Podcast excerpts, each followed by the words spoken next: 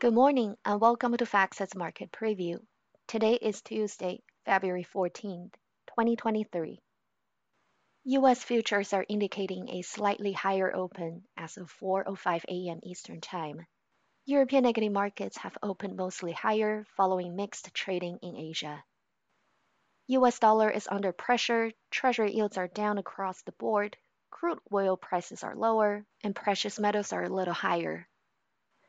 The US CPI results is the market focus today with consensus looking for a month-to-month pickup in headline and core inflation. The expected inflation rebound is attributed to the higher energy prices and the weaker drag from core goods. Along with the data release is the growing scrutiny on the disinflation narrative that has underpinned stocks in January.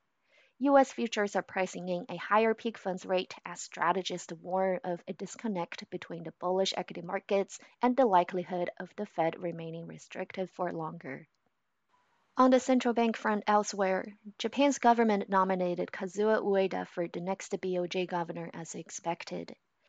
Ueda's views are not widely understood, but there's the possibility that he may seek to dismantle the BOJ policy framework.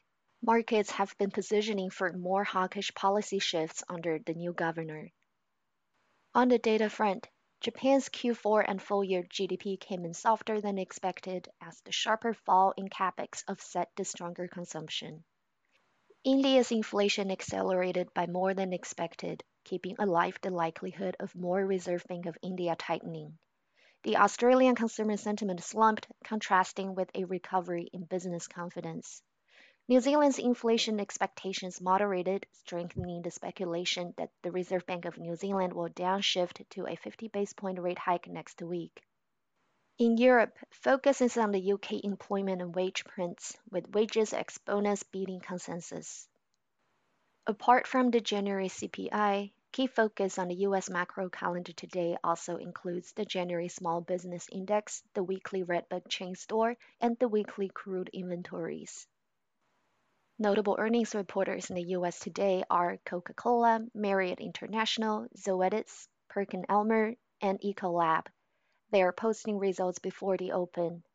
Akamai Technologies and TripAdvisor will report after the close.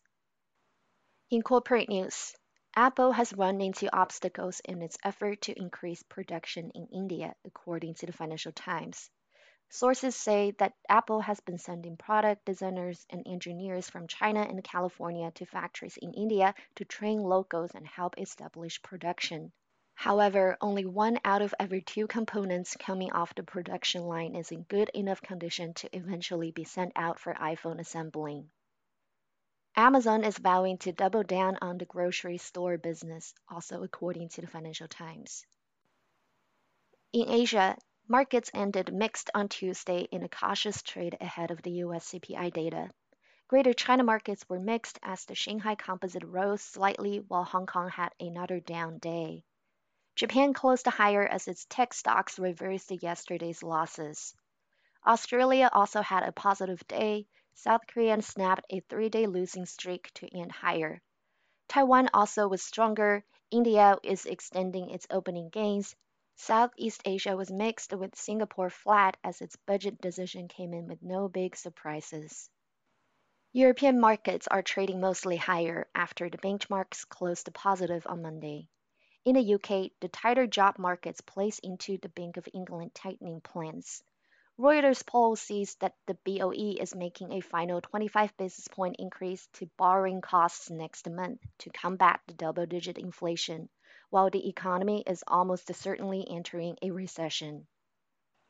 Thank you for joining us for the U.S. market preview for Tuesday, February 14, 2023. You can continue to follow today's news in real time with FactSet.